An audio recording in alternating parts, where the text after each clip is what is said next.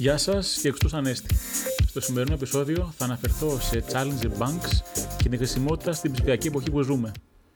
Θυμάμαι όταν είχαν ε, ξεκινήσει τα Capital Control, έψαχνα να βρω τρόπο να κάνω αγορές από το εξωτερικό και τότε είχαμε θέμα και με το PayPal και δεν μπορούσε να τραβήξει από την ε, τράπεζα σου τα χρήματα και έπρεπε να του βάλεις να έχει διαθέσιμο υπόλοιπο. Τότε είχα ασχοληθεί με τα κρυπτονομίσματα, είχα αγοράσει ε, bitcoin, είχα πουλήσει μέσα από το local bitcoins, είχα ε, βγάλει ένα κέρδος, ε, μείον τα fees και είχα ε, φέρει λεφτά στο PayPal. Και από τότε σταδιακά άρχισα να βλέπω ότι υπάρχει μεγάλο ενδιαφέρον σε ό,τι αυτή τη στιγμή λέγεται DeFi, δηλαδή Decentralized Finance. Βέβαια τότε δεν υπήρχε ε, ο όρος, αλλά σιγά σιγά έκαναν ε, δειλά-δειλά τα πρώτα τους βήματα κάποιες εταιρείες, οι οποίες ουσιαστικά αυτή τη στιγμή έχουν ε, γεμίσει την αγορά και πετάγονται σαν τα μανιτάρια. Βέβαια αυτό δεν σημαίνει ότι όλες οι εταιρείες είναι σοβαρές και αξίζει να ασχοληθούμε με αυτές. Αλλά μία από αυτές οι οποίες την χρησιμοποιώ από την αρχή του Capital Control είναι η Revolut όπου μπορούσε εύκολα και σε hackathons αλλά και σε διάφορους άλλους ε, διαγωνισμούς και events να πάρεις δωρεάν κάρτα ε, και να σιγά σιγά να βάζεις λεφτά μέσα και να βλέπεις πόσο γρήγορα γίνονται οι συναλλαγές σου, ε, να βλέπεις καλύτερα notifications από ό,τι έβλεπες τότε με τα applications των ελληνικών τραπεζών.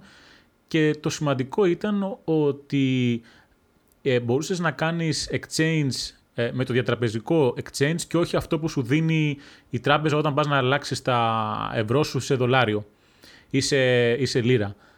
Ε, αυτό το είχα δει ακόμα και στο exchange ε, από δολάρια σε ευρώ, από ευρώ σε δολάριο, όταν κάνεις αγορές μέσω eBay και χρησιμοποιείς το PayPal, όπου εάν το έκανα με τη Revolut ήταν πιο φθηνά από ότι αν ε, χρησιμοποιήσω το PayPal exchange σύστημα. Από εκεί πέρα, από τότε μέχρι τώρα έχουν αλλάξει πολλά. Η Revolut έχει γίνει ένας κολοσσός, έχει ανοιχτεί σε πάρα πολλές χώρες στην Ευρώπη, έχει μπει και στην Αμερική και έχει και accounts τα οποία είναι προφανώς με subscription ε, και εταιρικά για να μπορούν να κάνουν πληρωμές σε partners αλλά και σε employees ε, διάφορες επιχειρήσεις και το ίδιο μοντέλο το έχουν αντιγράψει διάφορες άλλες εταιρείες ανά τον κόσμο. Στην Ελλάδα δεν αντέγραψε, αλλά είναι μέσα στις Challenger Banks, είναι η Viva, που αυτή τη στιγμή ε, είναι μια εταιρεία η οποία έχει πάρει και προσφάτως 80 εκατομμύρια funding και θα ξεπεράσει ε, κατά πολύ ε, το penetration της σε διάφορα markets και αν δεν κάνω λάθος έχουν παρουσία αυτή τη στιγμή σε 23 χώρες ανά τον κόσμο. Ε, για να έρθουμε τώρα στο κεντρικό θέμα του σημερινού podcast που έχει να κάνει με τις Challenger Banks να αναφερθώ ότι εκτός από την Revolut που όλοι γνωρίζουμε υπάρχει η N26, υπάρχει η Monez, υπάρχει ε, η Monzo. Ε, τώρα τελευταία έχω βρει και την Zen, η οποία έχει κάνει μια συνεργασία με την Mastercard και η οποία σου δίνει cashback σε διάφορα κινέζικα μαγαζιά όπως το AliExpress, όπως το Banggood, ε, στο Udemy άμα θες να κάνεις ε, computer-based training, ε, και σε άλλα και σου δίνει επίσης και τη δυνατότητα όταν αγοράζεις ένα προϊόν να σου κάνει και ένα extend της εγγύησης. Άρα ε, φτάνεις κάποια στιγμή να ανοίξεις ένα πορτοφόλι και να έχεις 5-6 διαφορετικές κάρτες. Και θα μου πεις, ναι, έχω λεφτά σε όλες αυτές τις κάρτες, ε, τι κάνω, ε, έχω fees, πώς γίνεται η διαδικασία; Η διαδικασία πλέον είναι πάρα πολύ απλή για όλες αυτές τις κάρτες το top-up δεν χρειάζεται να γίνει με έμβασμα και να περιμένεις 2-3 μέρες. Γίνεται άμεσα, χρησιμοποιείς την κάρτα της τοπικής ε, τράπεζάς σου, ε, εδώ στην Ελλάδα, ε, ή και από το εξωτερικό και από την Κύπρο, δεν υπάρχει πρόβλημα και μεταφέρεις τα λεφτά και τα παίρνεις άμεσα σε όλες αυτές, χωρίς να σου έχει κάποια παρακράτηση. Εκεί που υπάρχουν fees είναι αν κάνεις αναλήψεις με αυτές τις κάρτες, ε, που και κάθε κάρτα έχει διαφορετικό όριο, αλλά ποιος ο λόγος τη σήμερα ημέρα να πας να σηκώσεις λεφτά για να πάει να πληρώσεις κάτι. Έχει τύχει να περνάω έξω από Vodafone ε, και να ακούω ότι Έλα, μεγάλε, είχα πάει στο ATM να σηκώσω λεφτά να έρθω να πληρώσω τη Vodafone και περιμένω στην ουρά. Άσε. Το γεγονός ότι αυτή τη στιγμή το μυαλό μας είναι θα περιμένω στο ATM στην ουρά να σηκώσω λεφτά για να πάω να πληρώσω το λογαριασμό μου τη στιγμή που δέχονται κάρτα και έχουν POS μέχρι και το ψιλικατζίδικο της γειτονιάς είναι κάτι που σημαίνει ότι χρειάζεται ένα πολύ καλό training όλων μας για να καταλάβουμε τι σημαίνει χρήμα. Το χρήμα δεν είναι ούτε το χαρτονόμισμα ούτε το κέρμα. Ουσιαστικά το χρήμα είναι ένα και μηδέν. Είναι binary code. Είναι ηλεκτρονικό. Ήταν, είναι εδώ και πολλά χρόνια και το γεγονός ότι δεν το καταλαβαίνουμε στην Ελλάδα είναι επειδή δεν χρησιμοποιούσαμε τόσο καιρό το πλαστικό χρήμα όσο το χρησιμοποιούν οι άλλες χώρες, όπως για παράδειγμα η Αμερική. Κατανοώ ότι λόγω της κατάστασης και εφόσον αιμορραγεί η οικονομία, σίγουρα και θα βγει το μαύρο χρήμα και θα βγει το χρήμα κάτω από τα στρώματα και πολλές φορές θα γίνουν τα κλασικά παζάρια που γίνονται για να αγοράσεις συσκευές, προϊόντα, κάποια πράγματα με κασαδούρα και δεν θα χρησιμοποιήσεις το σωστό και νόμιμο τρόπο του πλαστικού χρήματος με την αποτυξούλωση κτλ. Το κατανοώ και θα συνεχιστεί αυτό το πράγμα όσο υπάρχει χρήμα έξω από τις τράπεζες, από κάθε είδους τράπεζα και εφόσον αντιλαμβάνεσαι ότι είτε το έχεις το χρήμα μέσα στην τράπεζα είτε το έχεις έξω, τα λεφτά σου δεν αυγατίζουν όπως λέμε. Δεν υπάρχουν πλέον τα ποσοστά και τα επιτόκια που υπήρχαν σε προθεσμιακές, τα λεφτά σου μένουν και απλά είναι νούμερα και νιώθεις ότι δεν τα έχεις και νομίζεις ότι άμα έχεις μερικά χαρτιά ε, είσαι πραγματικά πλούσιος και έχεις το χρήμα πάνω σου και σου ανήκει. Το οποίο είναι κάτι για μένα εντελώς λάθος.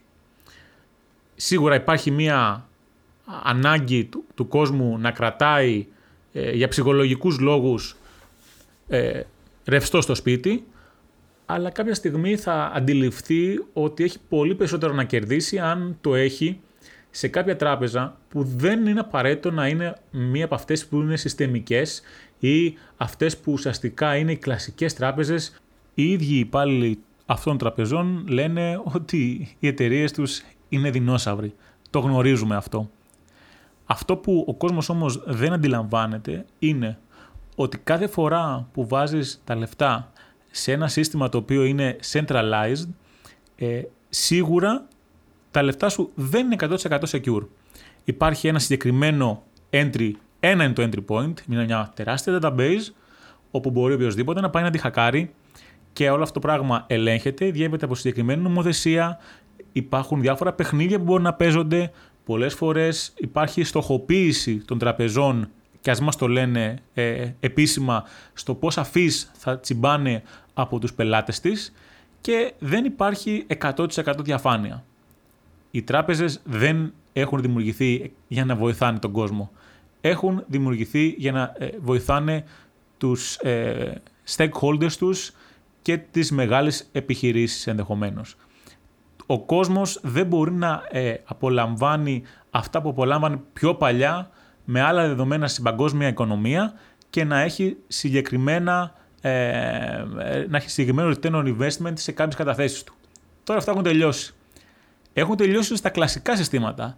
Δεν έχουν τελειώσει και το αντίθετο μάλιστα σε οτιδήποτε είναι γύρω σε αυτό που λέμε decentralized finance, έτσι στο DeFi και υλοποιείται συνήθως με χρήση πρωτοκόλων ε, blockchain και με τα cryptocurrencies ως ένα βαθμό. Υπάρχουν διάφοροι τρόποι με τους οποίους κάθε μήνα μπορείς να βάζεις λεφτά ή μέσα στο χρόνο να βάζεις λεφτά σε μορφή cryptocurrency και να παίρνεις 5, 6, 10, 15% return on investment κάθε χρόνο και αυτό να σου μπαίνει ανά μήνα ή ένα εβδομάδα στο λογαριασμό σου όταν κάνεις ένα long term investment. Ε, το να χρησιμοποιήσεις λοιπόν, για να επανέλθω πάλι στο, στο θέμα μας, Challenger Banks μόνο ωφέλη μπορεί να έχει.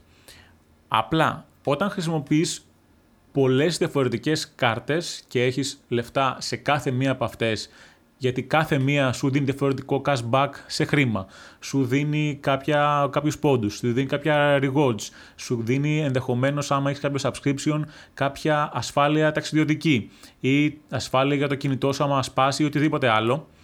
Ε, κάποια στιγμή χάνεις την μπάλα. Οπότε έχουν φτιαχτεί εταιρείες όπως για παράδειγμα είναι η Curve, όπου έχεις μία κάρτα και πάνω σε αυτή μπορείς να κουμπώσεις όσες θέλεις και μάλιστα, εάν μία μέρα χρεωθείς ενδεχομένως στη Revolut, αλλά δεν έπρεπε να τα πάρει από εκεί τα λεφτά για να πληρώσει ένα νέο ζευγάρι παπούτσια που αγοράζεις και ήθελες να, να το πάρει αυτό από το λογαριασμό σου την Alpha Bank, απλά τους το αναφέρεις μέσα από το application και γίνεται η πίστοση και η χρέωση κανονικά και έχεις διάστημα μέσα ε, τριών μηνών να το κάνεις αυτό και να μεταφέρεις τα λεφτά από τη μία στην άλλη χωρίς να έχει κάποιο fee. Και επίσης να έχεις ένα, έτσι, ένα consolidated ε, report του τι κάνεις χρησιμοποιώντας όλες τις κάρτες από όλες τις τράπεζες. Βέβαια, κάθε φορά θα πληρώνεις με μία default κάρτα όταν θα πας κάπου έξω ή όταν, ε, σε ένα φυσικό κατάστημα δηλαδή, ή όταν θα κάνεις online μια αγορά, αλλά σίγουρα έχεις τον έλεγχο και δεν χρειάζεται να έχεις φυσικά πάνω σου όλες τις κάρτες. Μπορείς να έχεις μόνο μία και να παίζεις μπάλα με όλες ταυτόχρονα. Υπάρχουν εργαλεία. Το θέμα είναι κατά πόσο μπορούμε πλέον εμείς να ε, δεχτούμε όλη αυτή τη πληροφορία, ε, να μπορέσουμε να τη φιλτράρουμε και να χρησιμοποιήσουμε κάθε τι που πρέπει και που μας δίνει όφελος και ουσιαστικά ε, είναι και καλό για το πορτοφόλι μας και να μπορούσαμε μέσα από αυτό να ανταπεξέλθουμε σε μια κοινωνία που πλέον τίνει να κάνει τις συναλλαγές καθαρά και μόνο ε, ψηφιακές με ό,τι συνεπάγεται αυτό.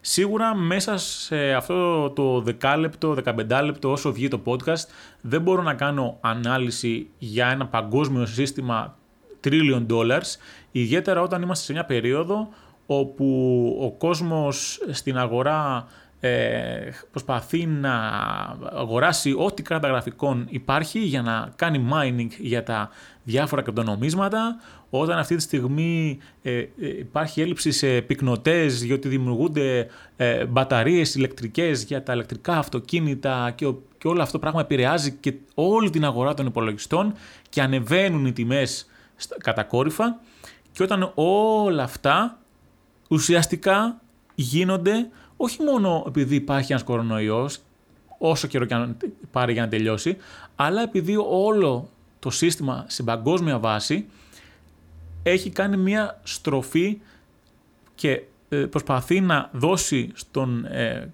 πολίτη να καταλάβει ότι το χρήμα σου μεγάλε είναι ε, νούμερα 0 και 1. Είναι ψηφιακό και πρέπει να δεχτείς ότι πρέπει να το κάνεις secure. Η τράπεζα δεν στο έχει secure. Μόνο ένα αποκεντρωποιημένο σύστημα το έχει. Θα μου πείτε, όλες αυτές οι τράπεζες που αναφέρω, οι Challenger Banks, είναι decentralized; Όχι. Έχουν πάρει και αυτές άδεια ε, για να είναι τράπεζα και σου ε, ασφαλίζουν μέχρι 100.000 όπως και όλες οι ελληνικές και όλες οι ευρωπαϊκές ε, για καταθέσεις 100.000 ευρώ. Απλά έχουν νέου τύπου εργαλεία, σου δίνουν πολύ πιο, ε, σου δίνουν να καταλάβεις τις, ε, τα services τους πολύ με περισσότερη διαφάνεια από ότι οι συμβατικές τράπεζες. Μπορείς όλα να τα δεις από το smartphone σου. Δεν απαιτείται να πας σε κανένα κατάστημα γιατί δεν έχουν κιόλας για οποιοδήποτε άλλο ε, οποιαδήποτε άλλη εργασία που έχεις, ακόμα και αν χρειαστεί να πάρεις ένα loan, μπορείς να το κάνεις με την KYC διαδικασία Know Your Customer μέσα από το κινητό σου με μια βιντεοκλήση, με μερικές selfies και σκανάρισμα κάποιων ε, εγγράφων το κινητό σου με φωτογραφίες και να κάνεις ό,τι έκανες πριν που σου παίρνει μισή και μία ώρα από το χρόνο σου, θα το κάνεις τώρα άνετα από το κινητό σου. Άρα τα πάντα αλλάζουν και πρέπει να προσαρμοστούμε. Τώρα, αυτά για σήμερα. Ελπίζω να μην σας κούρασα. Ε, μέχρι την επόμενη φορά να είστε καλά, να φροντίζετε τον εαυτό σας και να φροντίζετε ο ένας τον άλλον.